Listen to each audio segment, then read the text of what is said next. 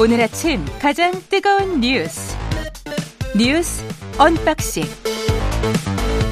자 뉴스 unboxing 시작하겠습니다. 민동기 기자 김민아 평론가 나와 있습니다. 안녕하십니까? 안녕하십니까? 예, 우크라이나 전쟁은 아, 갈수록 치열해지고 있네요. 러시아가 현지 시간으로 10일 우크라이나 수도 키우를 비롯한 전역에 미사일 공격을 가했습니다. 이 외신에 따르면 이 출근 시간대인 오전 8시 15분쯤에 키우 시내 중심부에서 여러 차례 폭발음이 들렸다라고 하는데요. 우크라이나 쪽이 밝힌 일단 피해 상황을 보면 최소 11명이 사망을 하고 64명이 다쳤다 이렇게 밝히고 있는 그런 상황인데요. 예. 어, 이번에 폭 공격의 목표가 됐던 시내 중심가에는 뭐 대학도 있었고 공원도 있었고 놀이터도 있었다. 이렇게 뉴욕타임즈가 일단 전하고 있습니다. 삼성전자 건물 쪽도 지금 뭐 화염에 휩싸이는 모습이 보여 보이더라고요. 그러니까 창문이 일단 부서졌다는 그런 예. 보도가 있긴 한데요. 직접적인 피해는 아닌 것으로 일단 보도가 되고 있고요. 그리고 여기 의회와 대통령 집무실을 비롯한 관공서들도 인근에 많았고 어, 외국 대사관도 가까운 곳에 있었다라고 합니다. 일단 유럽 연합은 21세기에 있을 수 없는 만행이라고 규탄을 했고요. 우크라이나는 복수하겠다라는 입장을 밝혔는데 푸틴 러시아 대통령이 입장을 또 내놓았거든요. 예. 이틀 전에 일어난 크림대교 폭발을 우크라이나 테러로 규정을 하고요. 이번 공격은 이에 대한 대응이다. 이렇게 입장을 내놓았습니다. 사실상의 보복 공격이다. 이런 점을 인정을 한 것 같습니다. 음. 말씀하신 삼성전자 건물 같은 경우에는 이제 말씀하신 대로 옆에 한 150m 떨어진 곳에서 폭발이 일어났고 다행이네. 그 폭발의 간접적 영향으로 이제 뭐 건물 일부가 손상이 됐고 음. 그래서 거기에 이제 뭐 한국 국적의 이제 어, 노동자나 이런 직원은 없었고 현지인들이 근무를 했는데 그나마 다행입니다. 그 현지인들도 뭐 피해는 없다라고 얘기를 하고 있습니다. 그래서 예. 다행스러운 일인데 음. 지금 이 정세가 굉장히 급박하게 돌아가고 있습니다. 지금 이제 어 푸틴이 어 이것은 그 크림대교 이 붕괴에 대한 보복이다라고 얘기를 했잖아요. 그러니까 그게 50한 2조 원 들여서 만든 대교기 때문에 그렇습니다. 그렇습니다. 크림반도 합병한 다음에 러시아로서는 엄청난 돈이 들어간 것이죠. 그러니까 네. 이 다리가 굉장히 크고 긴 다리이고 음. 그다음에 크림반도 점령한 이후에 말씀하신 대로 러시아하고 크림반도를 연결하는 중요한 어떤 그런 역할을 수행을 해야 되고 특히 전쟁에서는 우크라이나 침공에 대해서는 우크라이나 동부 지역을 공략해야 되는 러시아 군대들에 대한 중요한 보급로이기 때문에 여기가 파괴된 거에 대한 첫 번째 이제 어 실효적인 어떤 문제가 음. 있고 두 번째로 이 다리를 완공했을 때 푸틴 대통령이 직접 차를 몰면서 여기서 뭐 건너가기도 하고 뭐 맞아요. 굉장히 오래 전에 우리의 꿈이 완성됐다라고 주장하기도 하고 굉장히 이제 이게 중요하다라고 의미 부여를 잔뜩 해놨는데 그게 이제 무너졌다라고 하는 것에 대해서 굉장히 이제 그것에 대한 뭐 체면을 구겼다 이런 것들이 같이 작용해서 이런 대대적인 보복으로 이어진 거 아니냐 이렇게 분석들을 하고 있는데 근데 우크라이나에서는 우크라이나 군은 이걸 자기들이 한 게 자기들의 소행이 아니라고 지금 주장을 하는 거거든요. 예. 그래서 이게 뭐 누구의 소행인지 이런 것들이 뭐 정확히 뭐 알 수도 없는 상황인데 서방 언론 이게 BBC나 뭐 이런 데서도 우크라이나의 이제 작전일 가능성이 있다라고들 일단은 분석을 하고 있습니다. 첫 보도가 그랬고 두 그렇습니다. 번째 보도도 마찬가지였습니다. 그렇습니다. 예. 그래서 이게 자칫 잘못하면은 뭐 이 계속해서 어 군사적 대응의 강도를 우크라이나도 그렇고 러시아도 그렇고 올려가는 상황이 되지 않겠습니까? 음. 지금 가장 우려하고 있는 것은 혹시라도 어 그 끝에 그러면 어 푸틴이 이제 핵미사일이나 이런 것들을 동원해서 핵무기를 동원해서 우크라이나 공습을 하는 게 아니냐. 이것에 대해서 굉장히 지금 걱정스러운 상황인데 다행인지 불행인지 어쨌든 러시아는 일단은 이 사안에 대해서는 핵무기를 사용할 의지가 없다라고 얘기는 하고 있어요. 하지만 뭐 어, 어, 그걸 언제까지 뭐 장담할 수 있겠습니까? 불안한 상황입니다. 예. 근데 우리가 지금 착각을 하고 있는 게 어떻게 보면 핵무기에 죽든 그 전쟁 당사자들 입장에서 봤을 때는 말입니다. 핵무기에 죽든 총탄이나 포탄에 죽든 그거는 그 비참한 상황은 마찬가지란 말이죠. 그렇죠. 전쟁이 길어지면 길어질수록 굉장히 인명 피해가 많이 나고 지금 뭐 세계 경제에는 말할 것도 없고요. 그래서 우크라이나 지금 상황이 서방 쪽 미국과 유럽의 주요 국가들은 어떻게 생각하고 있는지 그 뉘앙스를 잘 보려면 사실 그 크림대교 그 공격이 있었을 때 누구의 공격인지는 모르지만 왜 계속 일보 이보가 그렇게 나왔을까? 그리고 그 뉘앙스가 사실은 좀 불편했어요.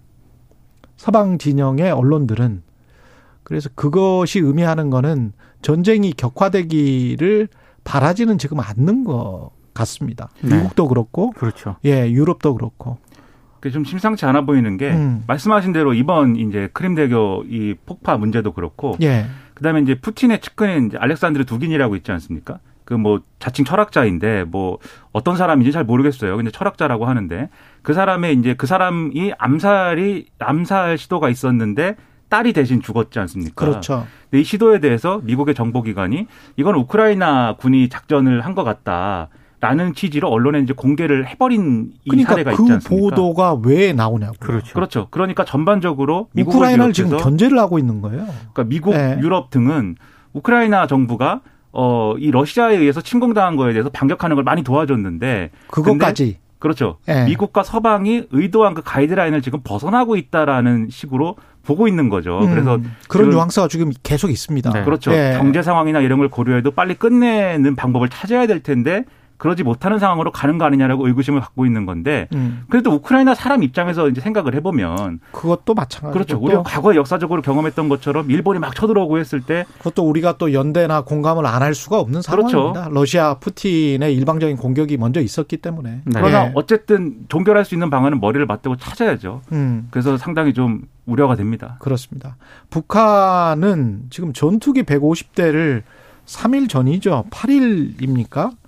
150대를 동시 출격 훈련을 했었다는 게 이제 뒤늦게 좀 알려졌습니다. 이게 이제 어제 북한이 아, 최근 보름 사이 일곱 차례 탄도미사일 발사를 실시를 했는데 이게 전술핵 운영을 위한 군사 훈련이었다라고 북한 매체를 통해서 공식적으로 발표를 했거든요. 예. 근데 이 발표를 하는 과정에서 지난 8일 전투기를 150대 동원을 해서 공중 무력 시위를 벌인 사실을 공개를 한 겁니다. 음, 근데 이거는 우리 군 당국이 공개를 안 한 내용이거든요. 그렇군요. 근데 북한 매체에서 이걸 공개한 뒤에야 우리 합참이 이걸 인정을 했습니다. 근데 왜 이걸 공개 안 했느냐? 이렇게 브리핑을 했는데 북한의 전투기 150대 비행이 지난 6일 비행과 달리 특별 감시선 이북에서 이루어졌기 때문에 이건 뭐 굳이 공개할 필요가 없었다라는 취지의 설명을 했는데요.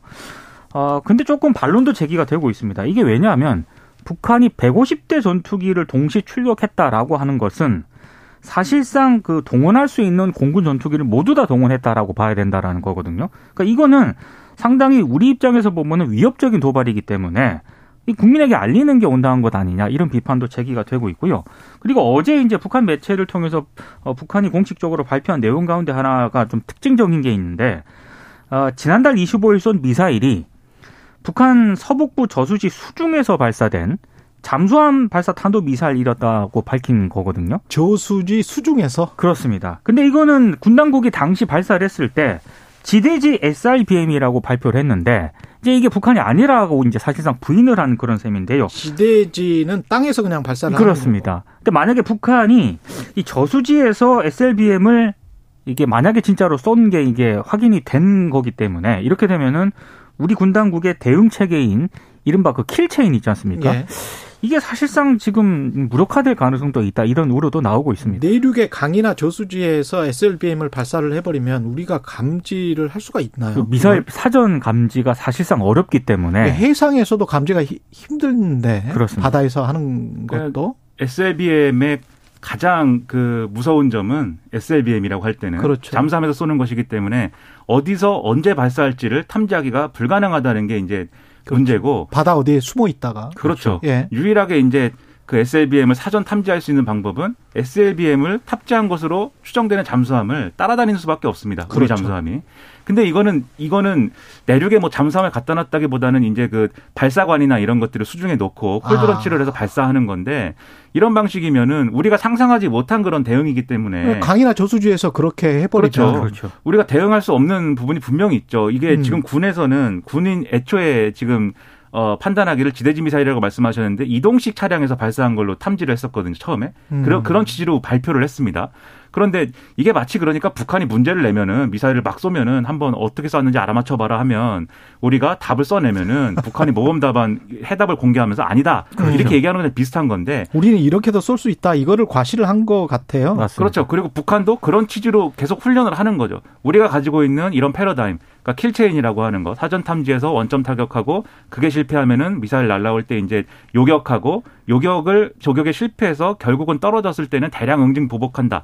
요거를 이제 다 파훼할 수 있는 무슨 이 방법이나 이런 것들을 계속 훈련하면서 보여주려고 하는 거거든요.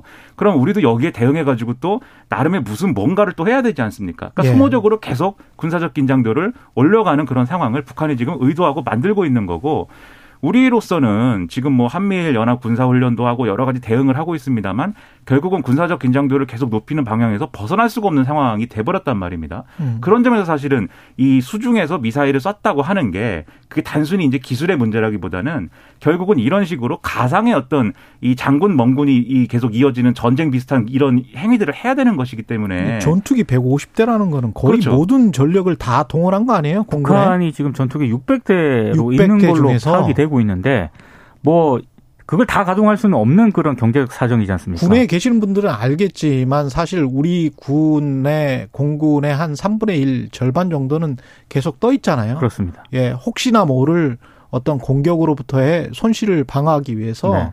한 절반 정도는 계속 비행을 하고 있는데 이게 지금 150대가 600대 중에서 150대가 동시 출격했다는 거는 다 떴다는 얘기입니다. 북한. 그렇죠. 북한의 석유 사정이나 이런 거를 감안했을 때는 네. 그 비행기 정비나 이런 것들도 뭐 충분치 않았을 것 같고 일부 예. 보도를 보면 이거는 일부 보도 그리고 군 관계자가 뭐 이렇게 익명으로 한 얘기입니다만 사실상 뭐 프로펠러 달린 것까지 다 꺼내왔다고 보면 된다 이렇게 얘기했다는 보도도 있어요. 실제로 뭐 프로펠러가 나왔는지 모르겠지만, 음. 그러니까 다 동원하는 식으로 이런 식으로 극한의 어떤 도발을 하고 있는 것에 대해서는 결국 우리가 지금 방법이 없다 이게 뭔가 군사적 긴장도를 계속 올리는 것밖에 음. 그게 나, 타내는 역효과나 이런 것들이 분명히 있을 건데 상당히 이건 상당히 고민스러운 지점일 수밖에 없다는 거죠. 예. 우리는 뭐 대응을 한미일 군사훈련으로 대응을 했는데 이에 관해서도 여야가 뭐 논쟁이 아주 세게 붙었습니다.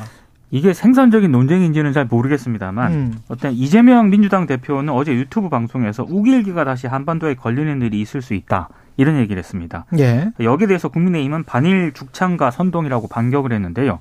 특히 국민의힘은 이 한미일 연합 훈련이 동해에서 삼국이 훈련, 그러니까 이게 북한이 자주 출몰하는 것이 동해이기 때문에 그래서 동해에서 삼국이 훈련을 실시하는 것이다. 그리고 이 훈련 장소가 독도로부터 185km 정도 떨어진 곳이다. 이런 점을 강조를 했는데 민주당의 반박은요. 어찌됐든 일본군이 우길기를 달고 독도 인근 해역으로 해상훈련을 하는 것 자체가 부적절하다. 이렇게 주장을 하고 있고 특히 이 장소가 한국 작전구역 바깥이라 하더라도 독도에서 150km 정도밖에 떨어진 곳이다. 이건 좀 문제가 있다. 이렇게 주장을 하고 있는데요. 이게 한일 군사 협력이 그럼 언제부터 이렇게 시작이 됐느냐 이걸 두고도 어제 다퉜습니다. 왜냐하면 네. 어, 이, 일단 국민의힘은 2017년 문재인 정권 때인 어, 10월 삼국 국방부 장관의 필리핀 합의에 따라 이루어졌다 이런 점을 강조를 했는데 민주당은 동해에서 한미일 군사훈련은 지금까지 전례가 없었다라고 반박을 하고 있고요. 특히 이 군사훈련이 있었다 하더라도 이거는 하와이라든가 일본, 심지어 제주도 남쪽 먼 바다에서 군사훈련을 했지 동에서 진행을 한 적은 이번이 처음이다. 음. 이렇게 반박을 하고 있습니다. 그런데 이제 어제도 좀 말씀드렸습니다만 이런 예를 들면 친일이다라든지 또는 뭐 어, 우길기와 태극기가 함께 휘날리면은 나중에 일본군이 뭐 한반도 진주할 수 있다라든지 뭐 이런 얘기는 친북이다. 그, 그거에 대해서 반박이 또 뭐 친북이다 이렇게 나오고 뭐 이런 상황들은 예를 들면 지지자들이나 또는 뭐 저 같은 뭐 평론가 뭐 이런 사람들은 이런 얘기를 할 수도 있을지 모르지만 음. 거대 야당, 이 국회에서는 어쨌든 여당에 준하는 지위를 갖고 있는 어쨌든 야당의 대표이지 않습니까? 이재명 대표는. 그리고 지금 그 친북이다라고 뭐 얘기한 친북이냐 뭐 얘기하는 사람들도 국민의힘의 당권 주자들이지 않습니까? 그 정도 되는 위치에 있는 정치인들이라면 좀 더 책임있고 생산적인 방식으로 논쟁을 풀어나가는 게 저는 맞다고 생각하거든요. 예를 들면 한겨레라는 한겨레 신문의 사설에 이렇게 써 있습니다. 삼국 훈련은 문재인 정부 때도 실시되던 것이어서 이재명 대표 비판이 적절한 것인지 의문이다. 음. 그런데 윤석열 정부가 강제동원 피해 등이 현안을 제쳐둔 채 군사협력에만 속도를 내는 것은 응당 지적할 만한 일이지만 극단적인 언사를 동원하는 것 능사 아니다. 이렇게 지적을 하고 있고요. 이게 죽창가의 변주곡이자 반미 투쟁으로 가는 전주곡이라는 여당의 원색적인 매도도 매우 정략적인 것이지만 그 와중에 한일 군사협력 확대에 대한 경계라는 사안의 본질은 흐려지고 말았다. 이렇게 평가를 하지 않습니까? 음. 그러니까 이거를 신일이냐 반일이냐 무슨 죽창가냐 우길기냐 이 문제가 아니라 그 한일 한미일 합동 군사 훈련을 하는 것에 실제적인 문제가 어떤 것이 발생하는 것인지 첫째로 그렇죠. 그걸 두, 번, 두 번째는 민주당이 생각하는 그러면 대안적인 대응은 지금 북한이 저렇게 하고 있는데 그것은 무엇인지 그리고 셋째로 한미일이 급속도로 군사적으로 협력하면서 묻혀지고 있는 과제들 예를 들면은 음. 강제징용 배상 판결에 대해서 그럼 어떻게 지금 대응을 하고 있는 것인지 등에 대해서 제대로 점검이 되고 있고 거기에 대한 민주당의 입장이 있는 것인지 이런 걸 두고 지금 싸워야 되거든요. 근데 친일 반일 뭐 이게 뭐 우길기 이런 얘기는 사실은 굉장히 이런 논의에 비하자면은 이 1차원적인 얘기 아니겠습니까? 1차원적. 그러니까 상당히 음. 이 정치권이 지금 그러지 않아도 경제도 어렵고 안보도 어려운데 이런 걸 가지고 목소리를 높일 때인가 이게 의문인 것입니다. 그래서 듣는 듣고 계신 분들은 각 당 지지자분들은 또 양비론이나 이렇게 말씀을 하실 것도 같은데 이럴 때는 이런 생각을 좀 해봤으면 좋을 것 같아요. 이런 메시지를 누구에게 보내는 것인지, 국내 유권자들에게 보내는 것인지, 아니면 이 관련된 외교랄지 군사, 그 국제 군사죠. 이런 측면에서 어떤 우리가 해결책, 어떤 답안을 갖기 위해서 서로 간에 이야기를 하고, 그리고 그 국제적인 그런 뭐 신문이건 뭐 그런 외교 당국자들이건 그런 사람들에게 보내는 것인지 그것만 구분을 해보면 국내 유권자들에게 보내는 친일이나 친북 프레임 이거 가지고 지금 정치를 계속 하겠다는 거는 그렇죠. 그, 그 지금 이거 이렇게 가지고는 솔루션 절대 안 나와요. 그 제가 네. 어제도 이제 계속 몇 번 이자 뉴스 unboxing 음. 통해서 말씀을 드리는 것 같은데 한국과 미국, 일본이 연합군사훈련에 참여하는 목적은 다 다릅니다. 그렇죠. 예, 일본의 목적도 다르고요. 미국의 목적은 우리랑 또 많이 다르지 않습니까? 그럼 음. 그런 부분에 대해서 우리 나름의 plan B, plan C 전략을 가지고 있느냐. 이게 가장 중요하다고 그렇죠. 보거든요. 제가 오늘 오프닝에서 지적했던 부분들은 사실 그 해외 언론들에서 지금 계속 이야기가 뭐 1년 가까이 나오고 있습니다. 미국의 지금 그렇죠. 상황에 관해서. 그렇죠. 여러 가지 지금 이익이 걸려 있는데요. 그 이익들에 관련해서 좀 이야기를 좀 진전시켰으면 좋겠어요. 네, 그러니까 이제. 지금 예. 중국의 반도체 산업을 계속 국내 유권자들에게만 이렇게 메시지 보내지 말고. 그러니까 예. 이 방송 들으시고 혹시 양비론이다 하시는 분이 있다면 그분들에게 음. 보내는 메시지입니다. 이 정치권이. 맞아요. 근데 그런 틀에서 벗어나서 한번 문제를 음. 해결하기 위해서 뭐가 필요한지를 따져야 되고 음. 지금 미국이 중국의 반도체를 규제한다 막 이렇게 해가지고 삼성하고 SK 하이닉스에 피해가 있느냐 이런 게 쟁점이지 않습니까? 음. 뭐 피해는 없지만 앞으로 미국이 계속 심사를 할 것이다. 우리가 계속 허가 받아야 돼요. 그러면 이게 일본의 white list랑 뭐 크게 다른가라는 생각도 일견 들거든요. 음. 그러니까 이런 문제들에 대해서 심도 있는 고민이 필요할 때 이런 저차원적인 논쟁은 지양하는 것이 좋지 않는가 생각합니다. 뉴스 unboxing 민동기 기자 김민아 평론가였습니다. 고맙습니다. 고맙습니다. KBS 1라디오 최경영의 최강시사 듣고 계신 지금 시각 7시 41분으로 향하고 있습니다.